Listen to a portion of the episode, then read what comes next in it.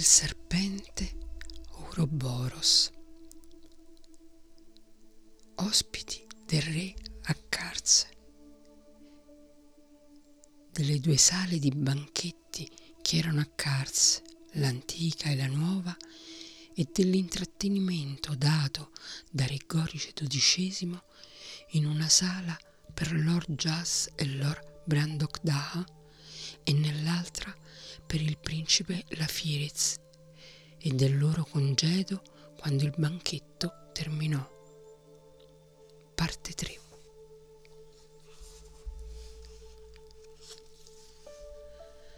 Quando la lombata fu trinciata e le coppe nuovamente riempite, il re ordinò Chiamate il mio gnomo e fategli eseguire davanti a noi i suoi antichi gesti. Di lì a poco lo gnome entrò nella sala, facendo smorfie e boccacce, abbigliato con un giustacuore senza maniche, di lana scadente, a strisce gialle e rosse, e la sua coda lunga e floscia si trascinava sul pavimento dietro di lui. Questo gnomo mi sembra alquanto disgustoso, osservò la Firiz. Attento a come parli, principe, disse Corinius. Non sai qual è il suo incarico? È stato inviato da Rigorius XI, il cui ricordo sarà glorioso in eterno, come messo straordinario al Lord Jas a Galing dai signori di Demonland. Ed è stato solo per uno straordinario atto di cortesia da parte nostra che abbiamo mandato da loro questo gonzo come nostro ambasciatore. Lo gnomo si esibì davanti a loro con grande divertimento dei signori di Witchland e dei loro ospiti, tranne quando prese in giro Corinius e il principe, definendoli due pavoni, così simili nel loro sgargiante piumaggio che nessuno avrebbe potuto distinguere l'uno dall'altro. E ciò, in qualche modo, li fece irritare entrambi. Il vino aveva rallegrato il cuore del re, che brindò alla salute di Gro dicendo che tu sia felice, Gro, e non dubitare. Manterrò la promessa che ti ho fatto e ti farò re a Zaiezaku Signore, potrai disporre di me come vorrai, rispose Gro, ma sento di essere poco adatto a fare il re. Mi sembra di essere sempre stato miglior amministratore delle fortune degli altri piuttosto che della mia. Al che il duca Corsus, che si era adagiato scompostamente sul tavolo e si era quasi appisolato, gridò con voce fortissima ma rauca che uno spirito mi arrostisca se non è detto il vero. Se le tue fortune per sventura svaniscono, non preoccupartene. Datemi un po' di vino, un calice colmo, che trabocchi. Ah, portatelo via. Witchland, quando porterai la corona di Demonland, mio re? Cosa c'è, Corsus? chiese il re. Sei ubriaco? Ma la Firiz intervenne.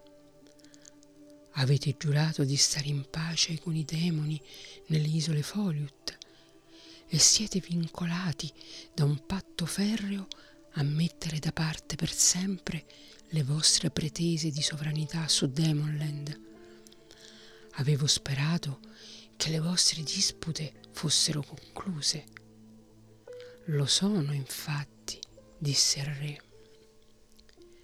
Corsus ridacchiò debolmente. Avete parlato bene, molto bene, mio re, e molto bene anche tu, la Firiz. Le nostre dispute sono concluse. Non c'è altro da dire perché, guarda, Demonland è un frutto maturo prossimo a cadere così nella nostra bocca. Inclinandosi all'indietro, spalancò la bocca, sospendendo sopra di essa con una zampa uno zigolo cosparso del suo stesso sugo. L'uccello gli scivolò fra le dita e gli cadde sulla guancia, poi sul petto e quindi sul pavimento. E la cotta di maglia di ottone e le maniche della tunica verde pallido si sporcarono di sugo.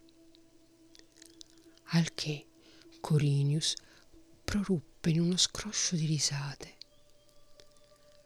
Ma la Firiz divenne rosso dalla rabbia e disse, aggrottando le sopracciglia, L'ubriachezza, signore, fa ridere solo gli schiavi. Allora taci, principe, disse Corinius, se non vuoi che il tuo rango sia messo in discussione. Per parte mia rido per le mie riflessioni ed esse sono di prima qualità. Ma Corsus si pulì la faccia e si mise a cantare. Ogni volta che bevo il vino s'addormentano tutti i miei affanni. Un fico per l'irritazione, un fico per questa tensione. Non mi importa un figo dei miei affanni. Se la morte deve venire, oimè, perché affliggere con gli affanni i miei anni? Venite, mandiamo giù il vino.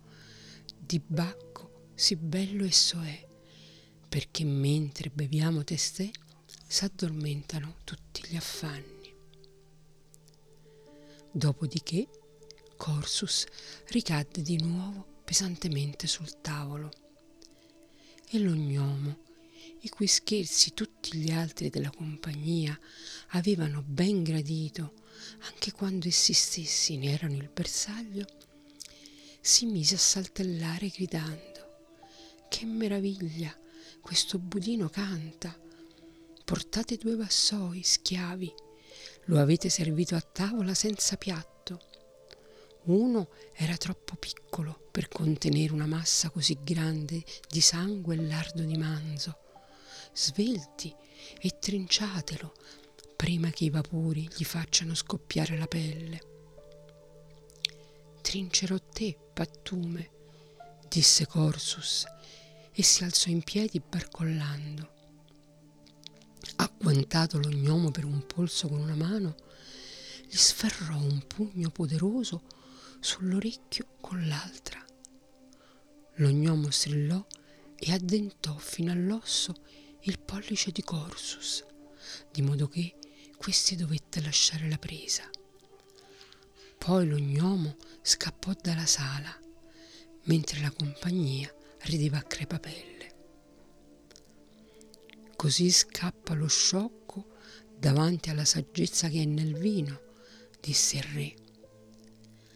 La notte giovane, portate la bottarga, il caviale e il pane abbrustolito.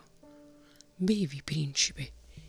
Il vino rosso tramaniano è denso come il miele e stimola l'anima alla divina filosofia. Che cosa va nell'ambizione? Questo è era il destino di Gaslark, le cui imprese, tanto grandiose e straordinarie, sono finite in questo modo, in una specie di nulla. Cosa ne pensi tu, Gro, che sei un filosofo? Oimè, povero Gaslark, disse Gro, se tutto fosse andato secondo i suoi piani e se, contro tutte le aspettative, ci avesse sconfitti, anche così non sarebbe stato più vicino ai desideri del suo cuore di quando aveva deciso per la prima volta di cimentarsi nell'impresa. Poiché a Zai e Zaculo aveva da mangiare e da bere, e giardini, e tesori, e musici, e una bella moglie, e tutte le comodità e le piacevolezze. Ma alla fine, in qualsiasi modo diamo forma alla nostra vita, arriva il papavero che ci spinge nel rifugio dell'oblio che è così arduo epurare. Foglie di alloro o di cipresso avvizzite e un po' di polvere, nient'altro rimane. Lo dico con tristezza, disse il re. Pensavo che fosse saggio e preferisse vivere felice, come il foglio rosso, e non sfidasse gli dei con un'ambizione sempre più sfrenata che lo avrebbe portato all'annientamento. La Firiz si era costretto a risedersi sul suo alto sedile coi gomiti appoggiati ai braccioli e le mani che penzolavano indolentemente ai lati. Mantenendo alta la testa e con un sorriso incredulo ascoltò le parole di Reggorice. Gro disse nell'orecchio di Corund. Il re ha trovato nel calice una strana gentilezza.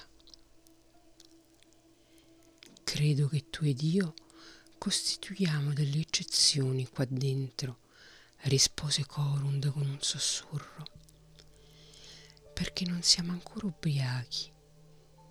E il motivo di questo è che tu hai bevuto con misura, il che è una buona cosa, mentre io sono stato mantenuto sobrio da questa ametista alla mia cintura anche se non sono mai stato così gonfio di vino.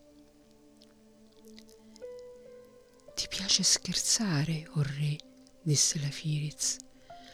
Per parte mia, questa cosa piena di muschio che ho sempre avuto sulle spalle come testa è troppo ottusa per avere ambizioni. Se tu non fossi il nostro principesco ospite, disse Corinius, avrei detto che questo discorsetto è stato fatto da una persona insignificante. Witchland non si abbandona a simili vanterie, ma può permettersi di parlare come il nostro re, con orgogliosa umiltà. I tacchini incedono impettiti e gloglottano, non così l'aquila che tiene il mondo in soggezione. Ho compassione di te, gridò il principe, se questa meschina vittoria ti ha così frastornato.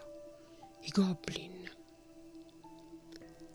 Corinius si accigliò e Corsus ridacchiò, dicendo a se stesso, ma con voce abbastanza alta da farsi sentire da tutti. Goblin davvero. Sarebbero stati poca cosa se fossero stati solo loro. Certo, è proprio così, se fossero stati solo loro. La fronte del re era come una nube nera e tempestosa.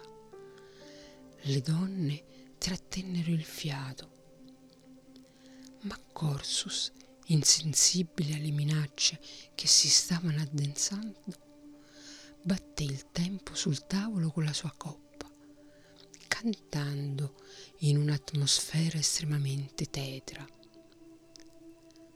Quando gli uccelli negli abissi guizzano e i pesci nell'aria volano, quando l'acqua brucia e il fuoco gela tutto e l'ostrica cresce sull'albero come un frutto, poi un clamoroso singhiozzo lo costrinse a una brusca conclusione. La conversazione si era spenta e i signori di Witchland, a disagio, stavano cercando di far assumere alle loro facce la stessa espressione del re. Ma Presmira parlò e la musica della sua voce giunse come uno scroscio rinfrescante di pioggia. Questa canzone di Lord Corsus, disse, mi dà la speranza di ottenere una risposta a una domanda filosofica. Ma Bacco, come vedete, ha condotto temporaneamente la sua anima agli Elisi e temo che stanotte dalla sua bocca non sortiranno né verità né saggezza. La domanda era questa. È vero che tutti gli animali della terra hanno degli analoghi nel mare? Lord Corinius, oppure tu, mio principesco fratello, potete darmi una risposta? Ebbene, così si ritiene, signora, disse la Firiz, e una rapida indagine ti fornirà molti esempi interessanti, come la rana di mare, la volpe di mare, il cane marino, il cavallo marino, il leone marino, l'orso marino. Ed ho anche saputo che il barbaro popolo di Samocia mangia una conserva di ratti marini pestati e macerati in un mortaio con la carne di un animale chiamato Bos marinus, stagionato con sale e aglio. Poi continuate a parlare presto, gridò Lady Sriva, prima che nella mia immaginazione assaggi quel cibo disgustoso. Per favore, datemi quelle pesche dorate e quell'uva passa come antidoto. Lord Gro ti informerà meglio di me, disse la Firiz. Per parte mia, pur tenendo in gran conto la filosofia, non mi ha mai fatto molto piacere studiarla. Sono andato spesso a caccia di tassi, eppure non ho mai risposto a quella domanda dei dotti se essi abbiano le zampe di un lato più corte delle altre ne so, nonostante tutte le lamprede che ho mangiato, quanti occhi ha la lampreda, se nove o due. Prezmira sorrise. Fratello mio, sei troppo, troppo soffocato, temo, dalla polvere del campo di battaglia per interessarti a ricerche di questo tipo ma ci sono uccelli sotto il mare, l'orgrò?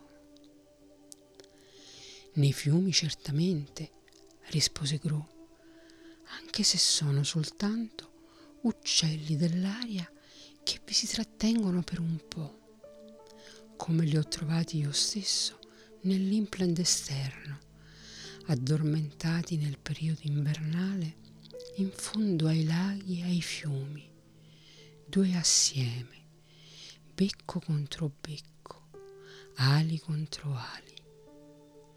Ma in primavera essi tornano a vivere e i boschi in breve tempo si riempiono dei loro canti. Per quanto riguarda il mare, ci sono dei veri cuculi marini, dei tordi marini, dei passeri marini e molti altri. Che cosa strana, disse Zenambria. Corsus cantò. Quando i maghi non faranno magge losche, quando i ragni non mangeranno più le mosche. Prezmira si voltò verso Curond, dicendo Se non sbaglio, mio signore, una volta c'è stata una divertente disputa riguardante il rospo e il ragno fra te che affermavi essi si uccidessero l'un l'altro col veleno e l'orgrò che voleva dimostrarti il contrario. Proprio così, signora, disse Corund, e la controversia è ancora aperta. Chorus cantò e quando i merli più non canteranno ed i serpenti più non morderanno, allora potrei dire giustamente il vecchio mondo è nuovo finalmente. Poi ricadde nel silenzio tipico degli ebberi.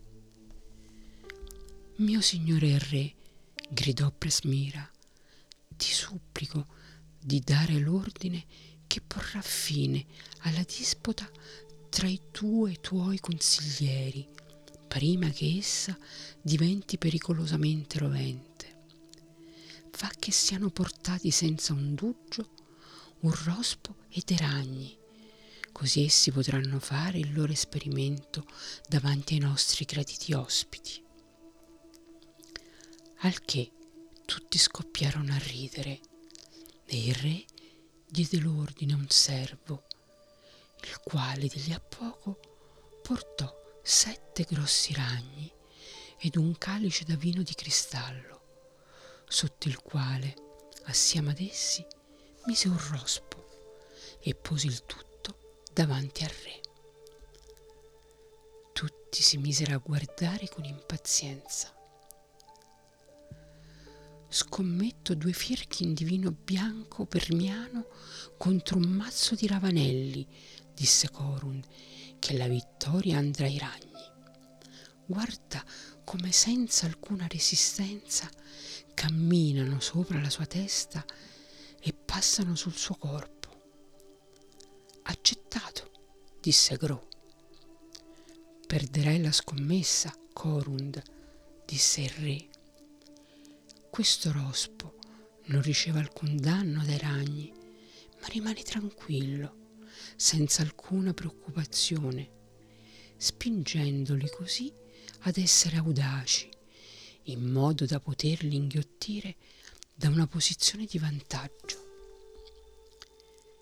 Mentre osservavano, venne portata la frutta, mele regina, mandorle, melagrane e pistacchi, e nuove caraffe e giare di vino e fra esse un boccale di cristallo del vino color pesca di Grotering, vendemmiato molte estati prima nei vigneti che si estendono a sud, dai piedi del castello di Dort Brandok in direzione del mare.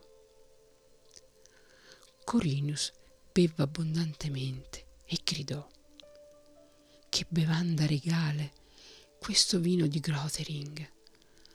La gente dice che quest'estate si venderà a buon mercato. A queste parole la Firiz gli lanciò un'occhiata ed il re, notandola, disse nell'orecchio di Corinius Vuoi essere prudente, sì o no? Non permettere che il tuo orgoglio ti induca a pensare che te la caveresti meglio dell'ultimo dei miei schiavi, se a causa del tuo modo di fare questo principe scoprisse i miei segreti. Era ormai tardi e le donne si congedarono. Gli schiavi fecero loro luce con le lampade fino alle porte scortandoli in pompa magna. Di lì a poco, quando furono uscite, peste a tutti i ragni, gridò Corund. Il tuo rospo ne ha già inghiottito uno. Altri due, osservò Gro. La teoria tua è crollata subito, Corund. Due in un colpo solo, e ne restano solo quattro. Lord Corinius, il cui volto adesso era in fiamme per le bevute sfrenate, sollevò la sua coppa attirando l'attenzione del principe. Osserva bene la Firiz, gridò, un segno ed una profezia. Prima uno, poi due in un sol boccone. E tra poco, sono convinto, i quattro che rimangono. Non hai paura di scoprire di essere un ragno quando arriverà il momento dello scontro? Ti sei ubriacato fino a diventare pazzo furioso, Corinius, sussurrò il re, con la voce che gli tremava per la rabbia. È intelligente come un divora marmellate, col quale parlo sempre, disse la Firiz, ma non riesco a capire a cosa diamine si riferisce. Quello che intendo dire, rispose Corinius, dovrebbe far ritornare seria la tua faccia giuliva. Mi riferisco ai nostri nemici atavici, a quei vili bastardi di Demonland. il primo boccone, Goldri, rapito il cielo sa dove, dal messo del re in un mortale soffio di vento. Che tu sia maledetto, gridò il re, che volgare parlata da ubriachi è mai questa? Ma il principe la Firiz divenne rosso come il sangue e disse c'è questo allora dietro gli insulti gratuiti di costui. Volete fare guerra a Demonland? Non sperate di trascinarmici dentro. Non dormiremo peggio per questo, disse Corinius. La nostra bocca è abbastanza grande per una briciola di marzapane come te, se ci verrai a noia. La tua bocca è abbastanza grande da spifferare le informazioni più riservate, come ci hai appena mostrato in maniera